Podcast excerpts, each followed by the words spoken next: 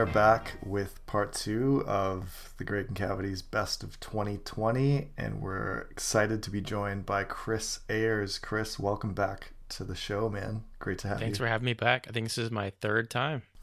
I think you're right. I think you were episode five, if I'm not mistaken, and then episode 17.2.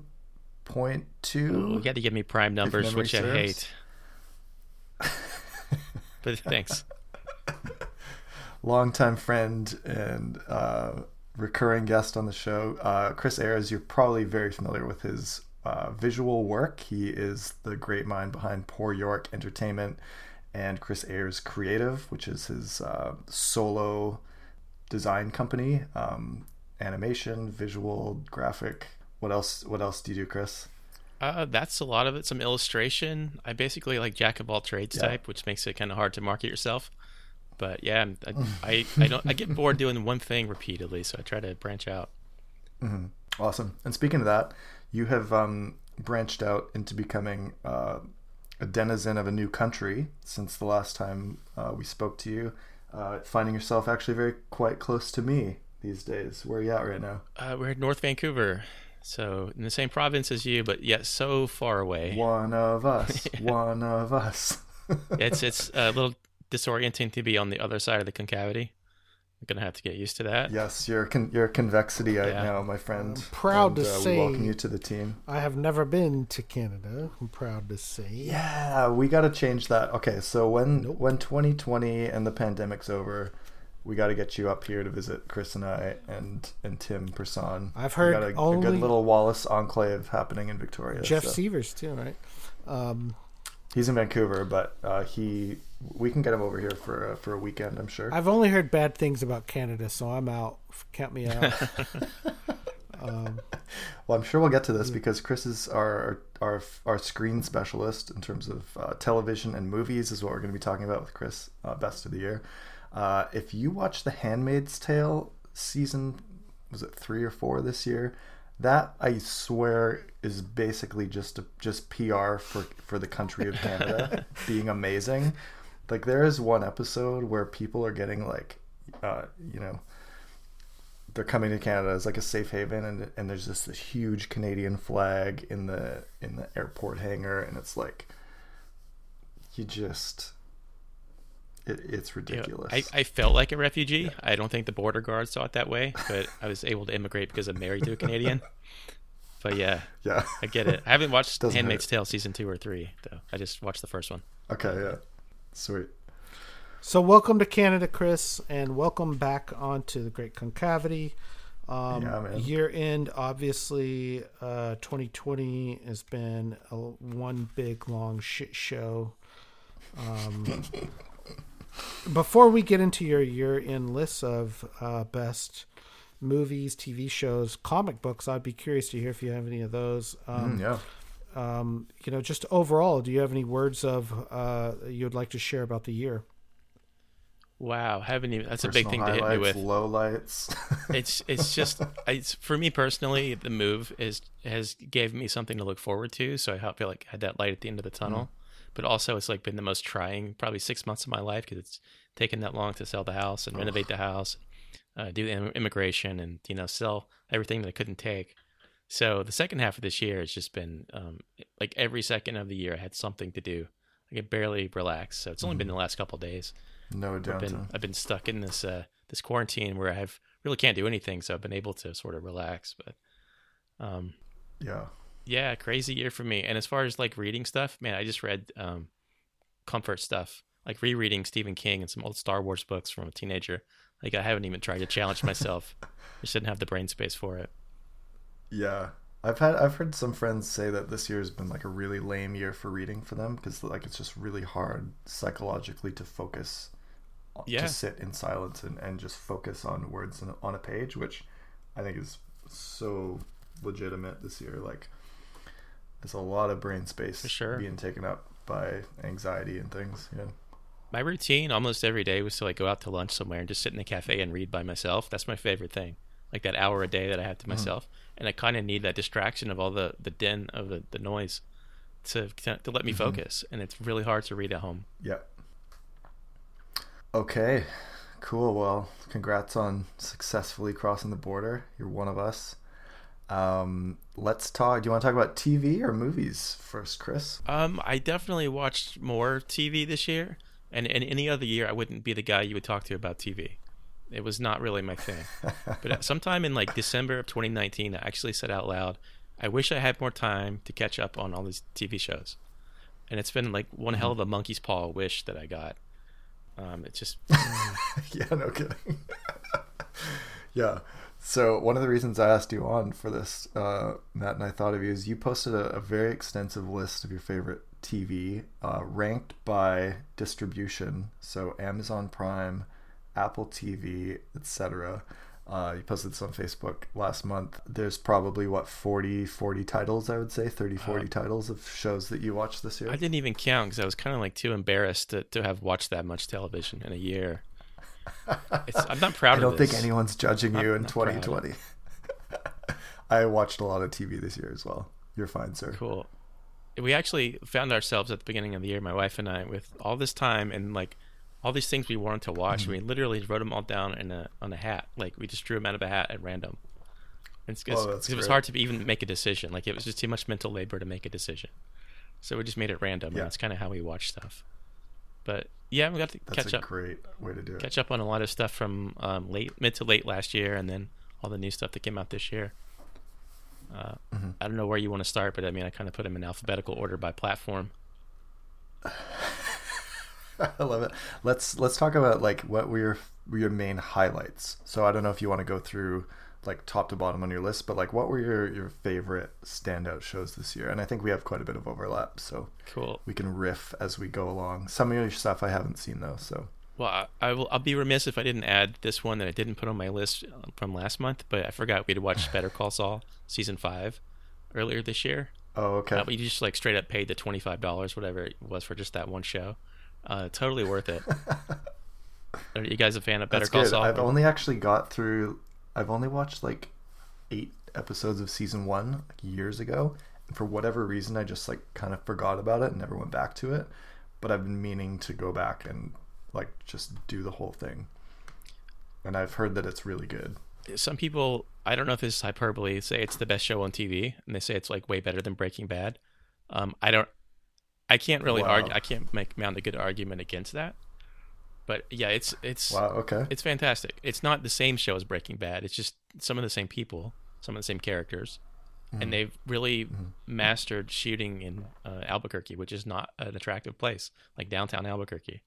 You know, it's I've, I've, we did the we did the self-guided uh, Breaking Bad Better Call Saul tour a couple of years ago. and drove around, Oh, really? and it's like amazing how they make these places look, and they're not really pretty. So Yeah. So is it is it it's prettier or less pretty than um, Phoenix? Would you say? it's about the same. As a former resident, Honestly. It's about the, Yeah. about the same. Yeah.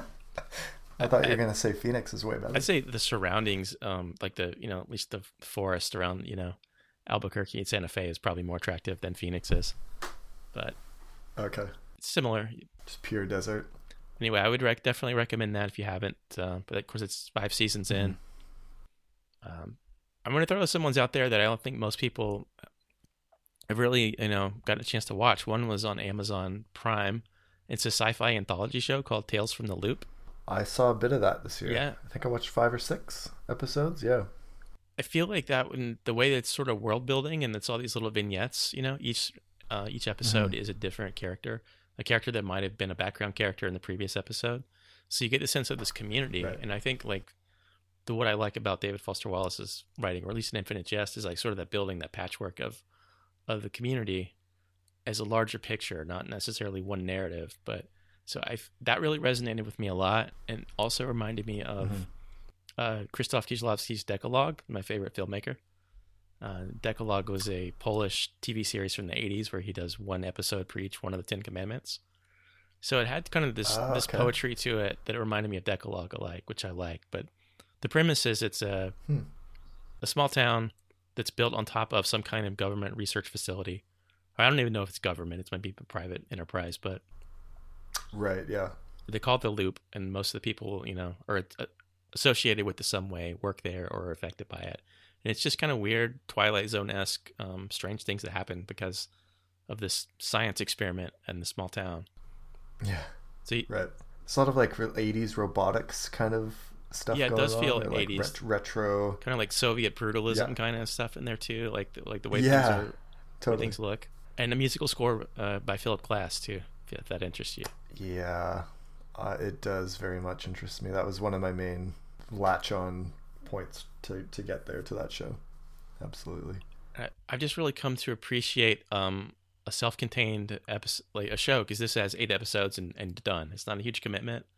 You know, I just don't. I just can't sit down and watch a twenty-episode like network TV thing anymore. It's just I'll tend to pick things if they're short, um, like reading a book, you know, or a long yeah. movie. And I think the I think the BBC kind of nails this idea, right? Like they do like six episode seasons, and a, a show is usually not more than like two or three seasons. yeah, that that's my thing. And there's something kind of nice and succinct about that. In North America, we're like, nah, give us like 11 seasons of The Office, 25 episodes a season. Really drag this thing out, you know? Well, it just becomes a money machine for a lot of them, like like Lost. Lost could have been great if they hadn't had to drug it out. You know, it became the top show on TV, so you, you can't kill the cash cow. Yeah. You have to let it keep going. It, exactly. And I'm, I'm also not paying out on the American Office, although I hated it at first compared to the British one. But I came to, to love it, and I I celebrate the series. But like 11 seasons is a long time to be sitting Yeah. with that office environment. For you know? sure. No, you're, you're fucking blasphemy. No. Um, I, I think we have, I celebrate it. I just said I celebrate no, but it. with that kind of a show, it's different. Like it's not trying to achieve anything. It's just building characters and building worlds. Mm. And uh, what what Chris just made me think of with Tales from the Loop is like uh, Russian Doll, which was on Netflix last year, which is Yeah. like very short, Mm-hmm. That's a good show. self-contained. Um, you know, the whole thing is like eight episodes. Yeah. But I I take your point on The Office, though. because It's become like uh, the millennials' um, comfort TV, in the way uh, the character was it uh, Gately's dad who watched Mash until he expired, in Infinite Jest. Is it Gately's dad? Which, which character was that? Uh, I don't. Yeah, who is that? It's been like a few years since I read Infinite Jest cover Yeah. to cover, so I'm like, I really like the the British baking show is my comfort TV. Uh, I really like the British baking show. That's my comfort TV. nailed it. No, that's not as good. It's not as good. Um, speaking of like short, self-contained things, I'd also add uh, Good Omens. That was from 2019, Uh-huh. but I still got a chance to catch up on that this year. I've been a little intimidated into where to get into Terry Pratchett and Neil Gaiman. Um, Oh yeah, yeah. Yeah. just- I watched some American Gods last year and the year before, and like, yeah, it's a bit intimidating to get right. into that universe. There's just too much. I don't know where to start. And someone said, "Well, just start with Good Omens. Read the book." So I read the book immediately before watching the show, and I Mm-hmm. really enjoyed it. It's only six episodes. Again, short to the point. It's Mm. about basically the apocalypse. Um, uh, angel played by Michael Sheen and a demon played by David Tennant are trying to avert the apocalypse. Just this, you know, Mhm. small middle class town in England. It's very funny. Okay. I like Michael Sheen. I've not watched it. I've heard I've heard it like I've seen it get panned pretty hard, so now I'm really curious to watch it based on your positive recommendation because I think we tend to agree on most of this kind of stuff. Well, this is my first experience with with Pratchett and Neil Neil Gaiman, so I could be way off, and the, the hardcore fans were, were right. I've never read any Terry Pratchett, so I've only played the board game of Discworld, which I thought was great. Uh, but that's all I know. So Well, anyway, this is a really short commitment too, so it's not like a big. It's only six hours, so yeah, not that big of a deal. You're not not wasting a lot of your life. Pretty easy. Yeah. Um, does it kind of have similar themes to The Good Place? It sounds kind of in that Yeah, same kind of I mean, imagined theological realm. yeah. There's there's some scenes that feel like the good place. There's a sort of an afterlife with an- where Yeah. angels, you know, kind of um, have meetings Mm-hmm. and stuff like that. It's just like a little bureaucratic, you know. It's just the absurdity of this Okay, yeah. taking something that is like the biggest thing of like mortality and the end of the world and making it sort of absurd. Like, that's right up my alley. Yeah. Is it kind of like Wings of Desire, but like the comedy version? Um, hmm. A li- yeah, Wings of Desire is too serious. I love that film, but yeah, not Yeah, quite. That's good. All right. Uh, also, Undone on Amazon Prime. Um, I did watch that. I love that show. Oh, you did. This is on my list. I've heard good things well, about Matt, this. Matt, do you want to explain that one? So it's sort of uh, rotoscoped, right? Like it was filmed uh, live action and then animated over um, the animation, and uh, it's about a woman who is kind of stuck in a time loop, right? And she is uh, her father is played by Better Call Saul guy, right? What's his name? Um, Oh yeah. Bob Odenkirk, and uh, it's also what I loved about this set in San Antonio. I mean, I think Rosa Salazar is the main character. She is a great actress, and uh, I love the stuff in the show about like quantum entanglement and trying to get out of it. Didn't you recommend this to me, Dave? I feel I like have seen I feel like show. you recommended this to me. yes. Okay. So what happened is my file. So I like as soon as we recorded our last year in review, I start a new Word file and I just add everything to it that I watch and read and listen to and whatever. And it lost like a lot of stuff this year. Like, um, the cloud lo- like lost half of the save file, so I had to just from memory try and remember what I had watched. And Undone was on it, and now I know exactly what you're talking about. Yeah. that show is awesome. Okay, yeah, carry on. this was technically September of 2019, so it was not this year, but I only caught up to it like this year. So Totally, yeah. It's just we always do whatever you watched this year or read this year. It's fair game. It kind of reminded me of like Waking Life, the the Linklater film. yeah, same style. Just the spirit spiritual. I think it's more you know, cohesive than ethereal- that, though. It's Definitely more cohesive. It's a story. That's like vignettes, you know, conversational. Yeah. Yeah, that show was great. And also, yeah, very short, right? Like, was it six or eight Uh, episodes? eight, did you say? eight 30 minute episodes, Eight. so Yeah, very doable. yeah. So it's a it's a short. But I think they're going to make a season two of it. I just saw like Oh, nice. uh, this year they're going to do it again. I follow Rosa Salazar on Instagram, big fan. Um, it's partly set in San Antonio. I think it's mostly set in San Antonio. right. Um, yeah. Not many TV shows set in San Antonio. I love San Antonio. Um, I- I'm glad you brought that up because I don't remember exactly when I watched that, but I, I do love that show. It's a great show. Cool. Oh, I'm thinking of a show called The Undoing is on my list to watch. An HBO show. Okay. I've heard is Yeah, good. not- so not the same show. Undone and The Undoing. this looks like more of a drama, featuring um, Nicole Kidman. No one's seen it. Okay, I haven't cool. seen it. All right, so I, I kind of want to talk about um, Apple TV as a platform because I don't know how many Mm. people have access to it. We only got it because you know we got a new phone. You get like a year free. Yeah, that happened to me too.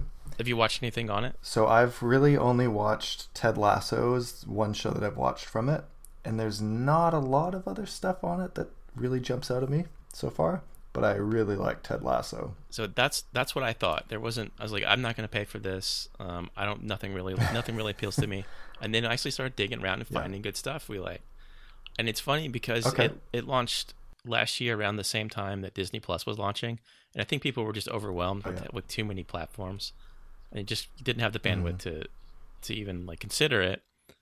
And about a week after it launched, the the head of like programming and like show development um, resigned, so it looked like a really bad launch. And most of the shows Oh, wow. got like middling to poor reviews, I think. So it's like there's can't there can't be much good on here. And actually, it ended up being like really nice surprise what we did find.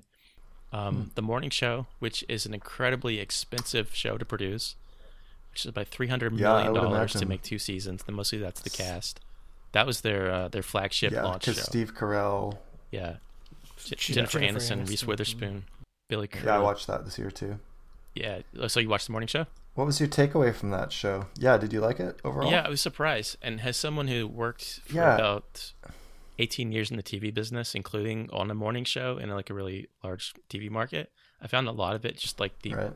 Just the logistics of it and like to be kind of true. It felt honest about some things. Hmm. I mean, I, I didn't work at this level where it's you know like the the Matt Lauer kind of level that you know that Steve Carell is story is kind of based on. hmm But I really like this. I was surprised. I, I don't. Yeah. Steve Carell is like maybe the only human on the planet you could get to play that role where he's at the same time despicable but also like charming. You know, you could turn like a switch. Yeah. Totally. I felt really conflicted by this show. It's a show that explores the Me Too phenomenon of, you know, wealthy, powerful, famous TV personality who can exploit women. And it kind of wants you to, um, it humanizes him and it wants you to, like, have sympathy for him.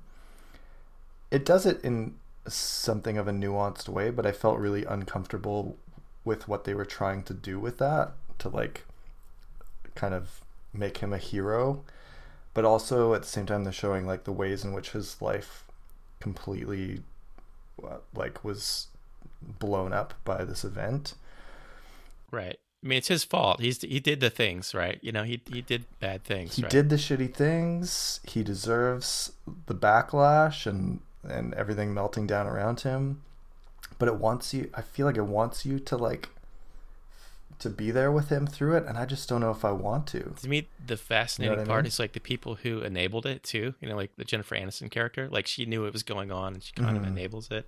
yeah Every- you know, because it's part of That the culture, cool feature of it. right? It's it's it's very honest about like what that's like. Yeah. You know, the sexual harassment stuff within the TV stations. Um, yeah, I found I found it to be pretty honest, and it, it is difficult, but it was also I Mhm. thought just really great performances, and it was nuanced writing, and Yeah. I'm really curious to see what they do um, with season two because they've they've paid for it already.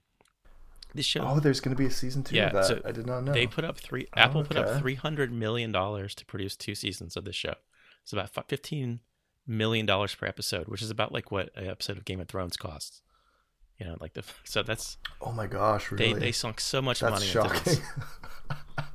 wow It's I I just expected it to be bad based on how much money they put into it for some reason. I I thought it was Mhm. pretty good. Right, totally. Yeah. I mean, it is it is interesting that you get like the the perspective of all of the all of the stakeholders involved in a situation like that.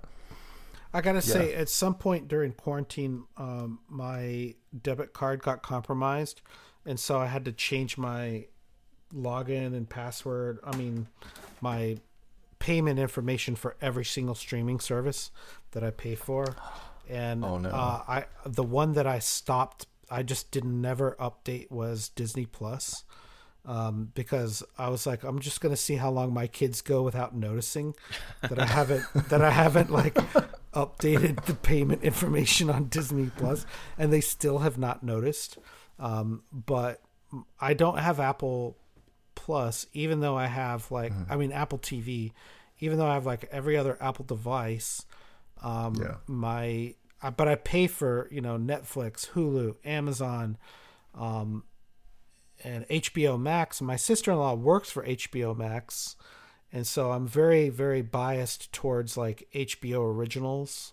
Um, ju- Well, they're very good they're, too. they're very good, and their archives are amazing. And like Yeah. um, Katie, if you're listening, I love you, and I only watch HBO Max. Um, um, I don't watch any of this other trash that you're talking about, uh, like on I'll say Apple this. TV.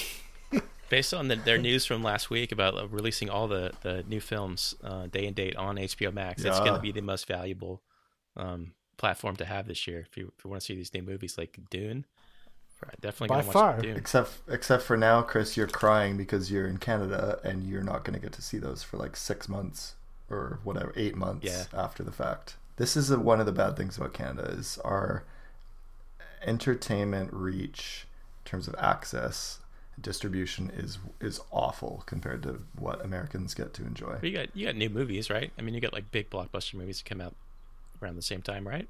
Yes, but specifically with the movies that that just got mentioned, like Dune and stuff, the platforms that are putting those out uh, on the same day in theaters in the U.S. as they are on the streaming services, that's not happening in Canada. Oh, just okay. theaters will have those movies. I think it's they're- gonna be like a six to eight month wait for some of those. I think there are ways to get around that with technology. Yeah, e- I'm sure there are. email Yes, me after this ways to get around episode.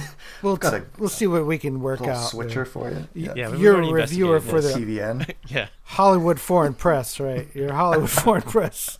Um, it's no problem. Um, I gotta say, for uh, HBO Max, the one show that they do that's original that I really love. I mean, I love all their shows, but again, you don't need a recommendation from me to go watch like you know Curb Your Enthusiasm. Um, is How to with John Wilson, and I've heard about if you this. haven't seen if you I haven't seen it. the show it is fucking unique it is very bizarre and i love it because it's like a guy with a homemade camera in new york city who's just sort of like writing an essay and making his one man show and like episode one is about like how to make small talk. And but but really it has nothing to do with small talk. It's him just like following his his mind wherever it goes. And like episode number two is like how to build scaffolding in new york city. And like he just talks to these people that he comes across. He's just filming everything in his life constantly. And I, it's it's like what mtv would have done in like the early 90s like the type of creative freedom that they give someone so i, I really recommend if you get hbo max go check out that weird show because that's something you're not going to see Yeah. anywhere. Super weird. and it's produced by Nathan Fielder, right? Aren't you, David? Aren't you a fan? Nathan, for you? I'm a huge Nathan Fielder fan. yeah. So he's He produced this show? yeah, he's a producer. Are you for real? Yeah, Oh I haven't watched gosh. it yet, but I've Okay. I've been on the road for the last week, so I haven't had a chance to catch up on it. But yeah, It's phenomenal. Go watch a couple of episodes of it, and I think you would be hooked in it. Um, just his voice comes across as like a one man show, one man, one camera, and uh, you know he lives in New York City, but he travels, and it's one of those things that like it starts out seeming one thing, and then it just goes completely off the rails into another thing all the time. And I can I cannot wait for this. What's it called again? How to with John Wilson. How to with John Wilson. And- Great. I'm gonna watch it as soon as we get off. tonight. he's Yeah, that he's was definitely on my list. phenomenal. so that's the only like HBO Max. I, I mean, I really love HBO Max because you can go into like the uh, Turner Classic Movies channel. It's it's phenomenal. But I'm gonna shut up because I'm not I'm not an expert on this. Like, I'm really more of a reader. Chris, uh, it, of the Netflix stuff that you did watch, like again, besides Great British Baking Show, which I know is amazing, Queen's Gambit. Wh- what else on net? What's your Netflix look like? I watched very little Netflix this year. I fig- I think that was like the the thing we watched the most in the previous years, and I basically watched uh, the Queen's Gambit, which I think everybody watched. Um, Yep. I watched I rewatched all of Community one through uh, one through six seasons because What a great show. My favorite sitcom. Um, and I hadn't had not so seen the last season because it was only on like Yahoo for a while, so finally got to Oh, wrap really? that up. But yeah, Netflix, uh, not that much, honestly. Yeah. I see that you watched Alright. Space Force, which is a show that I watched a few. We're gonna of, edit this out. like- No Netflix. Sorry, Netflix is dead to me now. Fuck Netflix. Space Force is good though, right? It was good. Not for me, man. No. I, it was a pass. It just, just was not funny. Just kind of lame. I saw the sure trailer. what It was it phenomenal. to be. Yeah. Yeah, the The trailer, trailer was was great. the trailer was good. the trailer was like, oh yeah, I'm all, I'm in. I'm here for this. And I mean, I'm a Steve Carell fan. Like, I mean, he won so many fans from The Office. Like, how how can you not like him? Yeah. Sure. Love him. It's great. Yeah, if you must see Steve Carell, I suggest The Morning Show and not Space Force. Yeah. I did start a show called Moonbase 8 the other day. Have you guys heard of this? I, It's got um it's got John C. Reilly, Tim Heidecker, and the guy from Portlandia. Fred Armisen, Fred Armisen. Yeah. is it good? It's I only watched like one episode and it seems fine, but it kind of reminded me of like a more lo-fi version of Space Force. Okay, so it's like These guys three who are like on a on a moon base simulator and they're trying to like survive and the water tank breaks and it's it's kind of funny. oh, so they're not actually on the moon; they're just in a simulator. Yeah, but they're hoping to get to the moon. But they're just like living through the simulation process first in training. Um, but they're just kind of like dim-witted. Okay.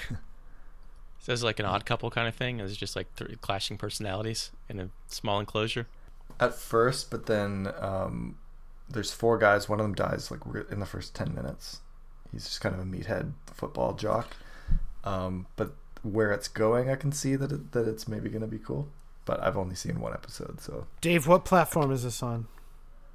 We're going by platform here. I think it was on. It's like Showtime. I just I think I just found it through my like my cable, my Telus cable, on demand. All right, let's go back to Hulu because So done. I I did Crave probably. I did want to talk about a movie that I loved on Hulu, which was Class Action Park. I saw that. Yeah, that was fun. That was hilarious. I did not see that because Canada does not have Hulu. What? Sorry to break this to you, Chris. What do you Yeah, mean? doesn't- You can't get Hulu at all? We don't have Hulu in Canada. You can't Yeah, get like no a access. VPN or something? Or like You can get a VPN probably, but my the f- mom's not going to do that. You know, like the average person's not going to. what the Have fuck? access to it. I'm aiming not to Yeah, be Hulu average. sounds good. Yeah, All right, we're gonna edit this out later, but um, Class Action Park was phenomenal, and it was narrated by John Hodgman, and it is uh, you know Chris Gethard, Chris Gethard. yeah, yeah. He's one of the like interviewees about this incredibly unsafe um, amusement park that existed in New Jersey in the 1970s, 1980s, and they have some like archival footage. Like, I really enjoyed this show. Um, it was a one-off thing, and like you could tell it was someone's pitch. Like, oh, we should do a thing about this really crazy amusement park. But you know, hulu is a type of show that would be, or a type of network that would be like, well, let's pick it up. Let's just go produce that. Yeah, I enjoyed it. It was it was definitely fun. It's insane. Uh, I'm not sure you did it justice and like how crazy this park was. Like they call it class action park because people kept getting injured, and I think someone actually died. A couple people died. It's just a Several water people park. died. No. Yeah. It's a water park Yeah. with like no real safety, and, and it's like this sort of libertarian guy that runs it and doesn't Run by want any- teenagers. yeah. he doesn't want any rules. He's, he keeps flouting the local ordinances, and it's just it's Yep. yeah. Any Oh business gosh. that's run by teens is um probably you know uh bad thing waiting to happen. But this was this is insane. It was dangerous. It was dangerous. Oh my gosh. Uh, I, I really enjoyed that Class Action Park. Um, I'm seeing that HBO Max has it. No. So maybe I can access it. man, it, it- just even talking to Canadians right now, I feel lost. I, like I don't even know, like what what kind of TV y'all have up there. It's just like Tim Hortons Yeah, network. exactly. It's like you got like gravy on Tim Hortons network. poutine network or whatever. I, I have been googling a lot of Canadian uh, businesses. I, I learned today that Canadian Tire has a lot more than just tires. It has all kinds of stuff. What? I, I feel overwhelmed most too. most things I feel so lost right now. in the universe. I haven't been able to leave my apartment, but I'm very lost as to what when I can go Mm-hmm. out, what I can do. But Chris, you just text me anytime you have a question about this this strange foreign planet you find Okay. yourself in, and I, I will inform you to the best of my ability. I appreciate it. I'm gonna Um, need it. It's All right. It's, Um, what were your thoughts on Ted Lasso, Chris? You Oh, liked yeah, it? Ted Going back to the Apple thing. Yeah, so that was the, the reason people started talking about Apple this year. It took them almost a year. Yeah, that's same for me. Not Yeah. not the kind of thing I would have chosen to watch. Probably it's a, I just had people kept talking about Yeah. it, so we started watching it. bef- It's just really it even ended. charming, good feel good comedy. Yeah, I, I don't know how else to put it. Yeah. It's just like it's, it's just a ray of sunshine. It's not it's not Yes. sarcastic. It's you know it's not ironic. It's just uh, I I feel like it's something that should have been made in the '80s maybe. Yeah. yeah, it kind of takes like um like everyone like most of the people most of the characters in the show are in a way kind of unearnest compared to Ted Lasso and he's this like shining beacon of um positivity and earnestness and maybe the irony is like surrounding him that they are kind of incredulous that he can be this you know positive all the time and that's kind of the conceit of the show. But then he he kind of like black holes everyone into that positivity around him. And by the end it's just like kind of a, a big love-in you know? And it's also a sports show and I, I know nothing about soccer or football whatever you want to call it. We didn't really mention the premise in which an american college football coach is um, hired to run a premier league soccer team to basically so that the owner can the destroy it in the uk yeah. so the owner the owner can destroy her husband's team, and Yeah. it's it's Her ex-husband's team. Yeah. It's a vendetta. It's a it's a female revenge show, really, at, at the heart of it. What meets Friday Night Lights, um, where Coach Eric Taylor comes in and like clear eye, clear eyes, full hearts it. I mean, really, that's the plot of the movie Major League, right? It's like we have to. I'm sure it's the plot of most. Uh, yeah, I love Major League. we have to like tank the team but Yeah. I, I did you know read several things that compared it to the sort of sincerity that is associated with you know the new sincerity often associated with david foster wallace um just in that Way to bring it back. as again i can bring anything back to this um, but it, it was like mentioned in that context right? Like ted lasso is not trying to be ironic about anything. It's not trying to do um, anything cynical. Like you're talking very sincere and heartfelt. And like especially maybe because it's pandemic year like a lot of people want that kind of like just raw Yeah. heartfelt emotion you know yeah. I don't think anything else was like that this year. I watched a lot of bum, lot of bummer shows this year, honestly, or you know, sort of.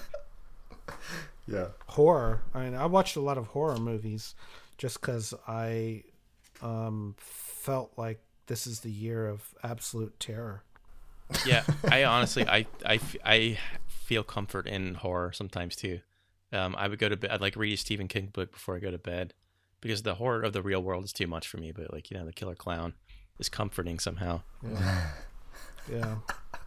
Yeah, and when we get to this, I'm dark, not. yeah. We're not going to talk about this tonight, but um, I, I really liked a lot of. You know, I feel like true crime is having a renaissance, not only in podcasts but in um, like TV documentary series, and maybe this is more of Netflix, which you didn't really get into, but like there's a lot going on with true crime and like people's fascination with, cause they're stuck at home like what's actually going on with actual crime. You know, I, I feel like there's some connection there. we're like, we're like What missing was, the, crime what was the Patton Oswalt's wife's um, crime documentary Oh, this I'll Be? Gone in the dark. Did Dark. you guys watch that? i didn't i my i think my wife watched it i didn't watch it because i don't like true crime but Okay. I, I watched a bit of it, and then it just got too dark for me. But Rachel kept watching it. I, I, I did enjoy that, oh, you watched it, yeah.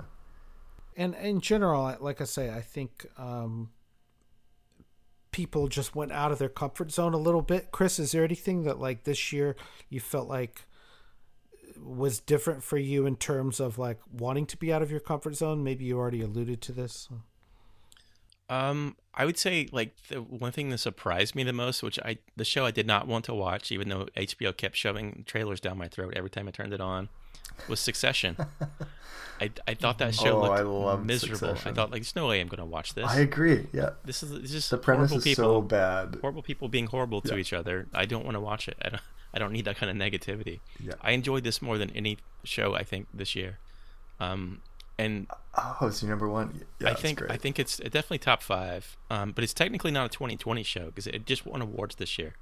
When it racked up a bunch of Emmys, Mm-hmm. people actually started to take it seriously. So we kind of just binged two seasons of Succession quickly. Mm-hmm. Yeah. Yeah. Kieran Culkin's performance and character in that show is just like I'm I'm just there for it the whole time. It's, it's what keeps me in the most. I'd say this show is as violent as Game of Thrones, but just like just verbally, like it's just as bad. yeah, totally. um you watched The Marvelous Mrs. Maisel this year as well? Yeah, That's a that's a highlight for me too. yeah. I feel like I don't know if people caught on to that yet. It's such a it's such a good show. Um, I just love the, Yeah, the quick great. talking, like the dialogue, and it's just like so over the top. But also the cinematography for a TV show is like so difficult. I've seen like behind the scenes, like how they shoot this thing, and it's just it's Mm-hmm. trying so hard, but they pull it off. And especially doing a lot of like period stuff, you know. So fifties Yeah. and sixties. Um, yeah, that one's how many seasons in- is that now? Three, four? Yeah, I think so. Yeah, that is a great show. It- It's like um it's um it's kind of like an Oscar Wilde play in terms of how like snappy and smart some of the characters are, how like quick the dialogue Yeah. is. It feels Like no one, no one talks like this. No one can be this smart in the moment. It's like the, the His Girl Friday kind of quick fire dialogue. It also feels like a Coen Brothers movie a little bit with some of their comedies. yeah, or like Gilmore Girls kind of has that kind of vibe to it as well. Well, that, yeah, the same creator. I'd never watched Gilmore Girls, but Amy Sherman Palladino yeah, I haven't seen much um, either. But yeah, is that's the, right, cre- the yeah. showrunner and creator of this. So that's the reason for that. It's like me saying that like um, you know it's Kafka esque and it's written by Kafka. You know, Squid in the Whale. Makes sense. Yeah. Yeah, makes sense. Yeah. Any other standout shows for you this year, Chris? Unorthodox on. I did ne- watch that. Yeah, that was Netflix. Yeah, I did too. Yeah, that was good. Again, that I think it was only f- like four hours, which is great. Yeah. Yeah, it's pretty short. Hey? It's about a girl, you know, leaving her super Orthodox Jewish family and community in New York and escaping to Germany. Yeah. Um, I consider it a movie, almost. I mean, I think it kind of fits the bill. If you consider it a Yeah, four-hour that's movie. true. That's a good way to put it. I think. Did um did either of you guys watch John Mulaney and the Sack Lunch Bunch this year? I haven't even heard It's of like a- that. what is it? So John Mulaney is the stand-up comedian. I've heard of him. um, Who's got a bunch of specials on Netflix. I really like him. He's one of my favorite comics. And it's just like a one hour special with it's kind of like a Sesame Street vibe with like these adolescent kids that he hangs out with. And there's like songs and it's like musical. It is just really funny and like some of the songs from it have really really stuck with me. I think about them almost every day. There's one kid who sings about like the only thing he eats is a plain plate of noodles with a little bit of butter and there's like a whole like song about it and it's just Okay. awesome. It sounds strange. I recommend I it. don't think I can quite understand yeah, it it without like, like seeing it's, it. But It's like off the wall comedy meets Sesame Street kind of. cool. Um, I wanted to bring up Devs, which I think is definitely my top five from this year. Do you guys see that on Hulu? No, I haven't. It's from Alex I've, Garland. n- I've seen nothing on Hulu. oh right, VPN, VPN. Um, Devs is it's a really heady sci-fi from Alex Garland. Um, you know, he directed um, or wrote Sunshine, uh, Twenty Eight Days Later, Ex Oh, Machina, yeah, okay. Annihil- Annihilation. Those are all Mhm. his films, and he Oh, I like those. Yeah. he writes and directs all eight episodes of this thing. So again, it feels like an extended film.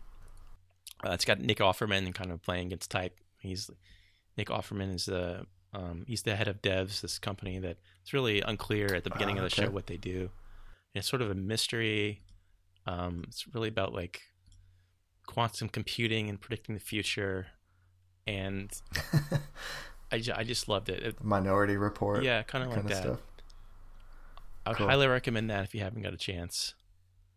Also on Hulu, The Great, um, which is based on Catherine the Great and her marriage to uh, Peter Peter oh, the I watched some of that. It's written by Tony McNamara, who wrote The Favorite, the Yorgos Lanthimos film, Oh, yeah. which I, one of my favorite films a from a couple of years ago. And it's just it's just like ten hours of that. It's just like really biting um, Awesome. commentary. Again, not a kind of thing I thought I would enjoy. Um, Yeah. Really enjoyed the hell out of this. Uh, Elle Fanning and Nicholas Hoult are the main actors. Believe it or not, in New Zealand, some of the platforms had some of the shows you're listing right now. So I watched The Great on that. Okay. But a weird thing happened with the sequencing because Rachel watched it first and then I went to watch it after. And I think I started on like episode four, but I didn't know that. Oh, And so I just actually was like, uh, I'm lost after like three episodes. So I didn't finish it. But maybe I'll go back it almost doesn't matter. It's kind of episodic. There is sort of a, a through line to the story, Yeah. but you can sit down and watch one episode and just enjoy it for what it is. Yeah. Yeah. Cool. Now recording this, usually the Oscars are announced in early February, right? Like um, six weeks from now. Like, any thoughts on like what do you think? Like Mank, did you see any of those like films you think that will be in contention, or you know, wh- what are your thoughts on how superhero movies will do in in context with you know some of the other technical awards, et cetera, et cetera? Uh, I almost tend not to think in terms of Oscars because I honestly don't care. I can't even tell you what won the Oscar last year. but Parasite, Parasite, yeah, there you go, great film. which I s- which I It was saw a great this film. year, It was a great film. and that's my favorite movie that I saw this year. Yeah. it's such a weird year for movies, and I mean, literally, I'm I'm a movie guy. I've, at- by this time of year, would have already seen like 50 films in the in the theater, at least. I try to go at least once Yeah. a week, uh, and I kind of enjoyed the Yeah. whole spectrum. I just of of what cinema is, from the superhero stuff down to the smallest um, independent. Um, I mean, I know we're kind of running out of time, but I can give you a few that I think were were just great. My, Yeah. my, my favorite film of this year is First Cow by Kelly Reichardt. you guys familiar with Kelly Reichardt Oh, I've heard all? good things about that. She's um very very like small lo-fi filmmaker. Um, she's like Wendy and Lucy, Meek's Cut Off, Certain Women. Those are some of her previous films. She worked with um, Old Joy. Old Joy With with, Will Oldham. Oldham. Yeah, she, she's worked with Bonnie Prince Billy. Okay. She's worked with that. Michelle Williams a lot. Um, but this is this Yeah. is just a film about settling the Pacific Northwest. I think it takes place in Oregon, and it's literally about how hard and how hard the life is up there and how miserable. And then this this rich man moves in and he imports a cow, and suddenly these two guys uh, have an idea to start milking that cow and baking biscuits and like with with the the milk from the cow. And this doesn't sound like Mhm. it's usually dramatic movie, but it's about the friendship of these two guys, and it's it's literally that phrase like why buy the cow if you can get the milk for free. They start making these amazing confections, and it's just a, a drama about how that all plays out, and it's it's hard for me to describe it because it's very it's very slow, very kind of quiet movie. Mhm. Um, I really want to see that again. I think that's my favorite. Cool. Um, I'm thinking of ending things. The Charlie Kaufman film. Did you guys have a chance to see that one? I did. I was gonna. I was gonna bring this up too. What's your What's your feeling about it, Chris? Did you enjoy this film? Did you enjoy the very specific David Foster Wallace conversation in the car? I did. I laughed. About brief interviews with hideous men. Yeah. That's not the reason I like the film a lot, but I, am just predisposed to Charlie Mm-hmm. Kaufman's uh, sort of way of thinking about things. Um, Yeah, me too. this this has like just a very relatable, miserable drive, a conversation between two people on a drive in the snow, and it's just like that just doesn't happen on the screen very often. But it's just it's just very honest. yeah. Uh, we actually just talked about his book, right? So he wrote a novel this year as well called Antkind, and you know the the book Antkind reminds me a little bit of uh, Synecdoche, New York, as well Yeah, as uh, the Orchid Thief, right? An adaptation, and you know, part of it is set in Florida, and you know I, I really love uh, adaptation. Like if you go back to him as a screenwriter. I think that was probably the first thing that I saw of his that I loved.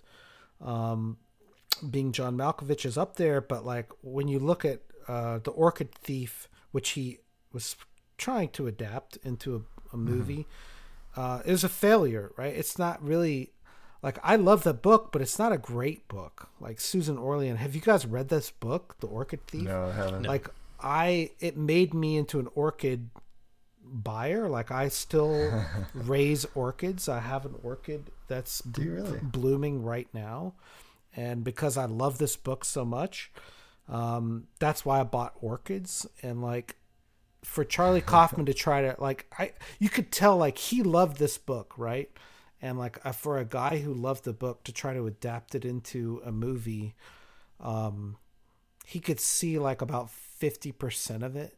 And like i feel like that with a lot of his movies is like he can see about like 50% of what it should be. And then like the other half is like fuck it. Yeah. who cares who cares? I don't know. You know there's a lot of that in synecdoche new york right? Where it's like eh, it's like it's almost there but it's like you can only go so far with that. That's what i find so frustrating about him like um you know i'm thinking of ending things. I love movies where it's like two people talking right? Like or just talking. Yeah. nothing happens just dialogue. I love shit like that but it is i don't know 50% of the time a failure. But Um, I think failures are uh, often more interesting. Like there are like songs that you know it has a great melody, then they kind of screw it up, and it's like by cutting it up, it makes it more interesting. It's it's not finished. It, things were unsatisfying, and it makes you want to return to them again and again until you're satisfied. So it's, that's a weird way to think I of like it. that way of thinking, Chris. But no, I think that's yeah. fair. I think that's fair. Um, I, Yeah, the the I'm thinking of ending things did get some like a lot of Twitter stuff just because of the Wallace references, Yeah. right? Like, I um, gotta say, I felt I felt really cringy about that whole Wallace section. Like I just something about something about it just made me recoil a little bit. Like it was way too on the nose, you know. I feel like that way about anyone doing a David Foster Wallace reference in a Yeah, in a movie totally. now. It's it used to be exciting for me in like 2012, and now it's just like, uh, there was a funny one that just happened was Big Mouth. Do you guys know the show Big Mouth? I do know And that show. I haven't watched the most recent season though. There's like a great David Foster Wallace reference in the new. Is it a Big Red Son reference based on the no, themes it's of that show? it's a bandana reference, but Oh, okay. Well, I, th- I think I'm thinking of ending things is it's like sort of made up of a lot of references. So and I think part of the fun of it is picking them out. Yeah. And like I didn't get a lot of them. Oh yeah, like that whole sequence about where he's just quoting a, a famous movie review for like five minutes. Do you know this part? Is that Pauline remember the name Kael? Yeah, he's talking movie. about Pauline Kael. I don't know, maybe. Pauline Kael. Yeah, I, I just read about it in like reviews, and I was like, um, that's a pretty deep cut to like quote a movie, a famous movie review for a long time. There's a shot of his room where it's just filled with all these things that he's referencing. It's just like you just pan across the bookshelves and you see all these books, Oh, and he's just right. like he's just daring you to find, you know, to spot it references. And like even the last the the speech he gives at the end is the exact same speech from A Beautiful Mind that Russell Crowe's character gives in the end.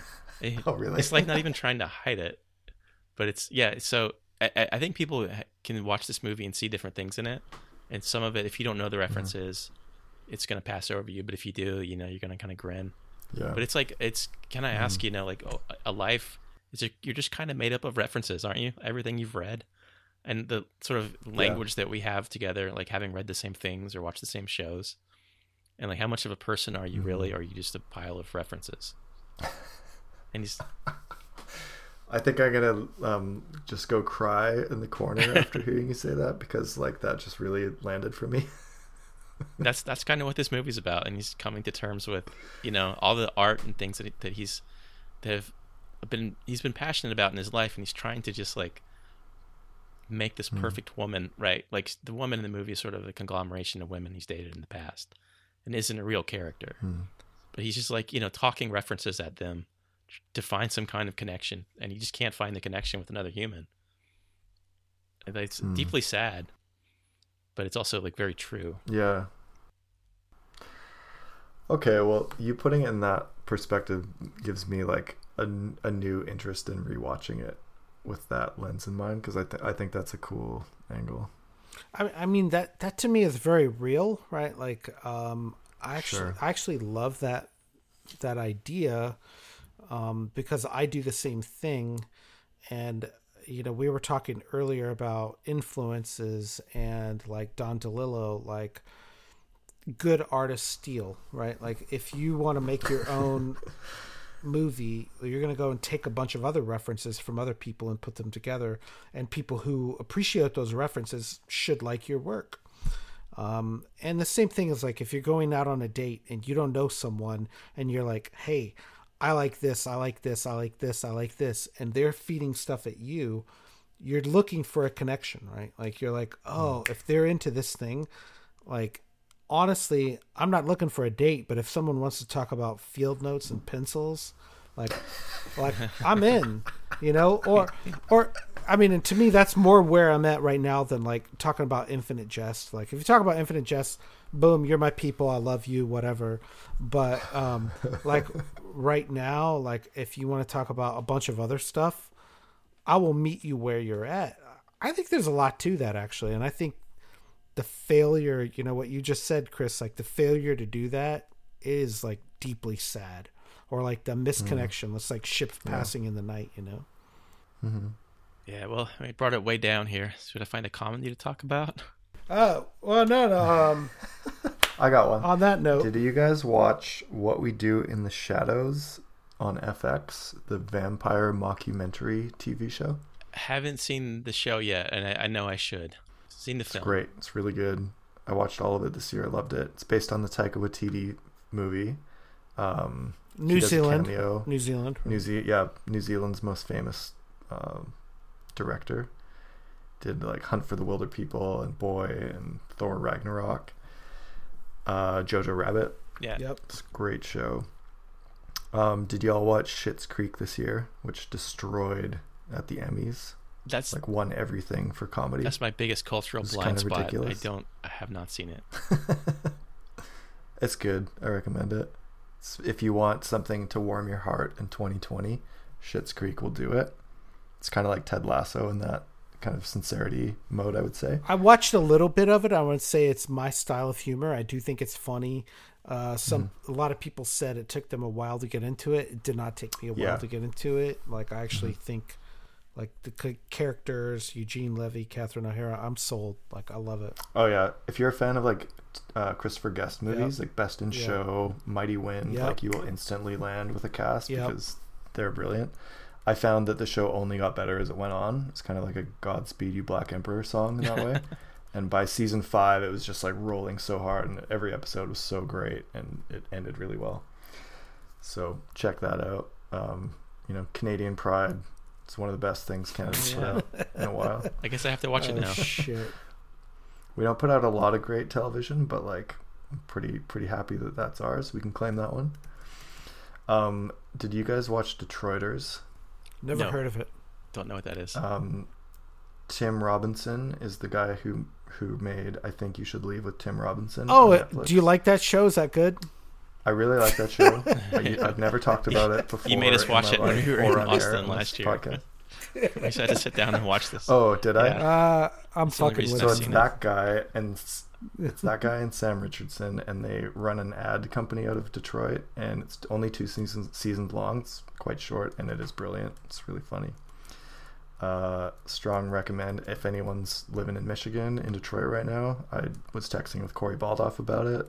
Lots of geographical references, local humor stuff.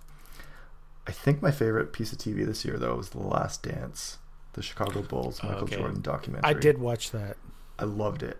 I just it took me back to my like adolescence because I was so into basketball when I was like almost a teenager, Me too.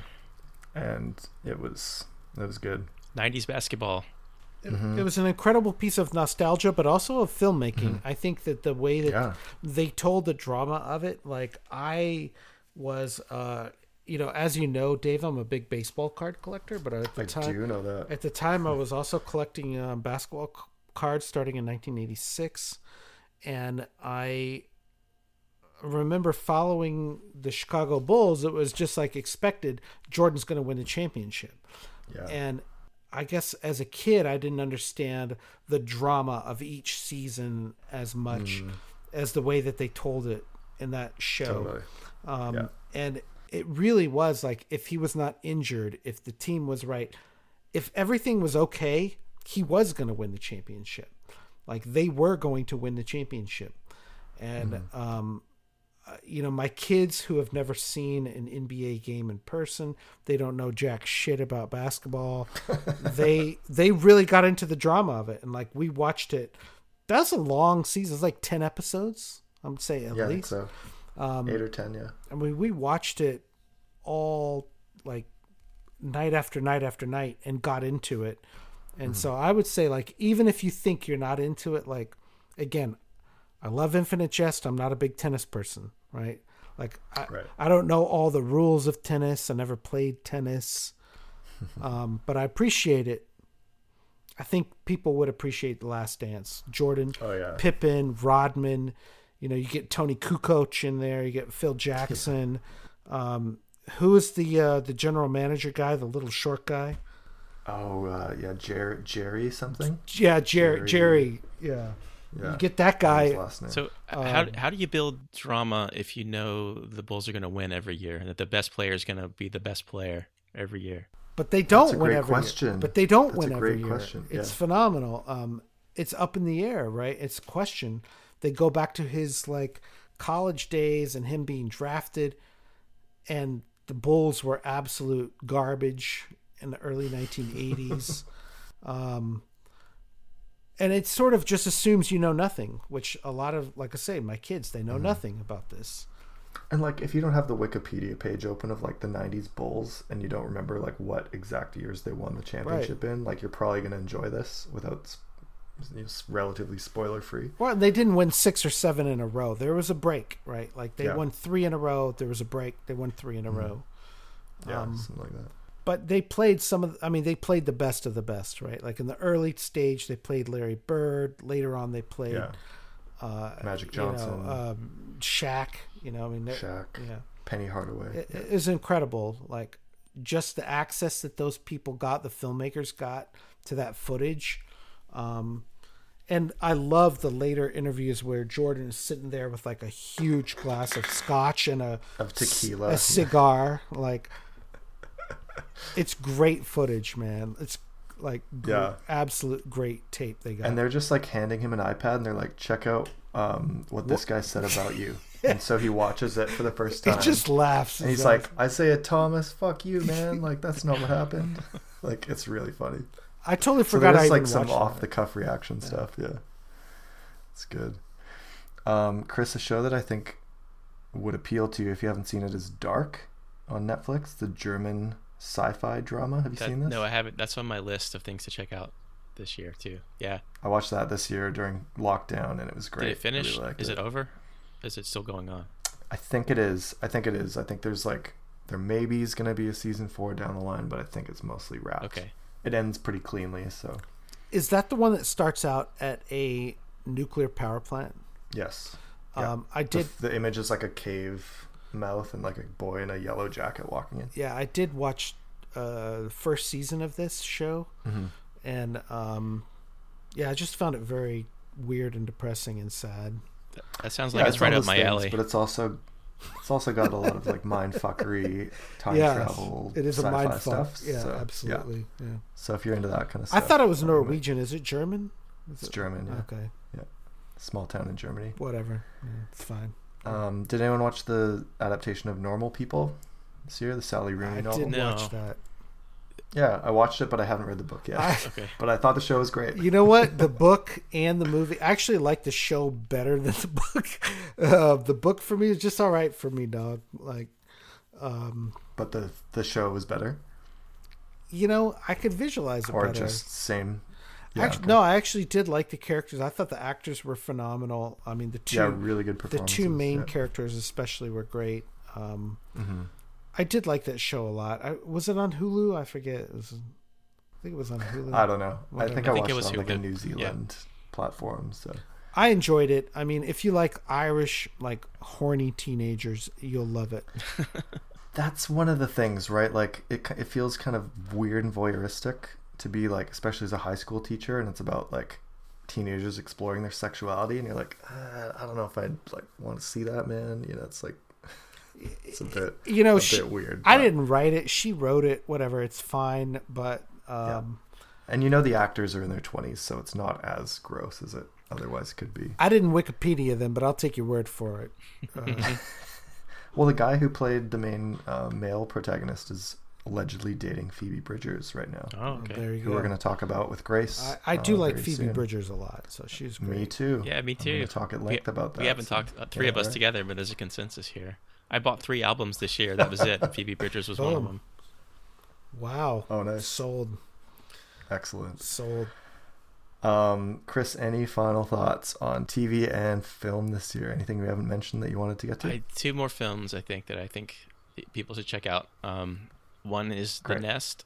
Um, it's directed by Sean Durkin. He did Martha, Marcy, May, Marlene about a woman leaving a, a, a cult. That was his first film. yeah, that was a good film. I so like that. his follow-up Mhm. film, which is like eight or nine years later, it's um, it stars Carrie Coon and Jude Law, and they moved from the United States back to the UK for his job. And it's just kind of this adult drama that doesn't get made anymore. It's just like adults having adult problems for two hours. And like like a lot of movies in the '80s were kind of like this, things with like William Hurt in them, you know. But this is um, this movie's I kind of rip your heart out. Um, but it's also it's just very Hmm. good, very honest. Um, it's kind of about like what what life can do to you when you're just trying to succeed, like you're trying too hard, you know. Um, Hmm. very it's very Story of my life. yeah. It's your biggest flaw, Dave. You just try too hard. I really do. Uh, and my other one is Kajillionaire from Miranda July. I absolutely love her. If you're not familiar, Ah. she's a, a performance artist, writer, good. filmmaker, artist. She does everything, and it's just a film about. She did you and me and everyone we know, right? Yeah, I love that movie. Yeah. and Yeah, and the film called. The Future um, a few years ago. Uh, but this one is just about like a family of grifters, and the the main character played by Evan Rachel Wood is grown up in this family, and they all they do is just run scams. That's how they get along. And it's such a Mhm. dysfunctional family, but it's about her kind of growing out of this. It's a weird comedy. Um, Mhm. when I was when I was done watching this with my wife, I just turned to her and said, "No one else would have made this movie. This is just absolutely a Miranda July Mhm. movie." And if you know her work, you kind of you kind of know what that means. Yeah, she's got a very distinct aesthetic Yeah, sensibility. Hey, yeah, cool. I actually saw like a screenshot of this around somewhere on the internet this week, and I didn't say what movie it was from, and I was like, it was a picture of Evan Rachel Wood in the grocery store, and I was like, I feel like I've seen this, but I don't think I have. But it's something like that I would watch. yeah, You know, like definitely recommend just it. telegraphed that to me. It's it's just such a weird year because the the big tentpole movies didn't come out, and mostly the things that hit the home Mhm. screens were these small indie films, and that's kind of you know what I like anyway. I still go see a lot of those. Yeah, So I, I mean, I thought it was a pretty good year for films. I have a, a longer list, but I'm not going to get into much more. But I, I still think it was a good year for cinema, despite not being able to see. I think I, you know, yeah. only saw a yeah. few. As someone who like really loves the cinematic experience of going to the movies and Yeah, and like sitting in the theater in the dark with other strangers for two hours, like And- you're still satisfied. Uh, well, for as a home viewer, Ish. yeah. But the weird, the weirdest experience Yeah. this year was actually going to see Tenet in the theaters because I lived in Arizona, and that's one of the few places that didn't have many lockdown rules.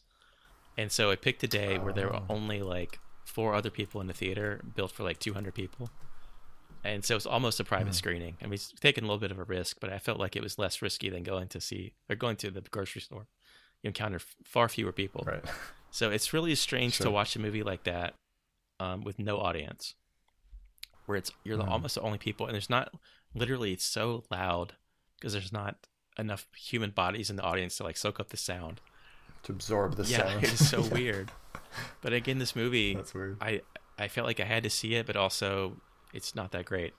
It's a it's a sort of Christopher Nolan is ventured into self parody territory and doesn't realize it. It's just kind of lacking heart.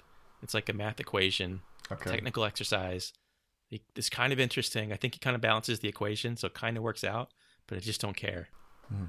But I Right. I, I people will get to see that pretty soon. I think that's going to be dropped for the streaming pretty soon. But Oh yeah. if it's this kind of movie you kind of feel like you have to see in the theater, and it was such a disappointing experience to take a little bit of a risk and then still, you know, not see a very good movie. yeah. And uh, that's a pretty good summation of 2020, Yeah. I think, uh, existentially speaking, as well as filmically. Well, Chris Ayers, thank you so much for coming on and talking to us about uh, what you watched on the screens this year. We really appreciate hearing from you. And uh, I look forward to doing some of this in person with you real soon. All right, Hopefully, if the year goes well. uh, let's say about Hey, four or five months on the on the optimistic yeah, point. that sounds about right. All right. Thanks. Thanks for talking, Chris. Good to see you, man. All right, you too, man. Yeah, absolutely. Uh, it's super windy here, and I think that my neighbor's uh, like trash bin just blew over, and it sounded like a fucking trash truck crashed into my house. And so I had to go investigate, but I think it's just the wind. If there's another weird noise, I'm I might be dead. No, I'm ready whenever you guys are. We'll still sync it, but I'm just nine minutes in. We'll just trim all of this. This is just all bullshit.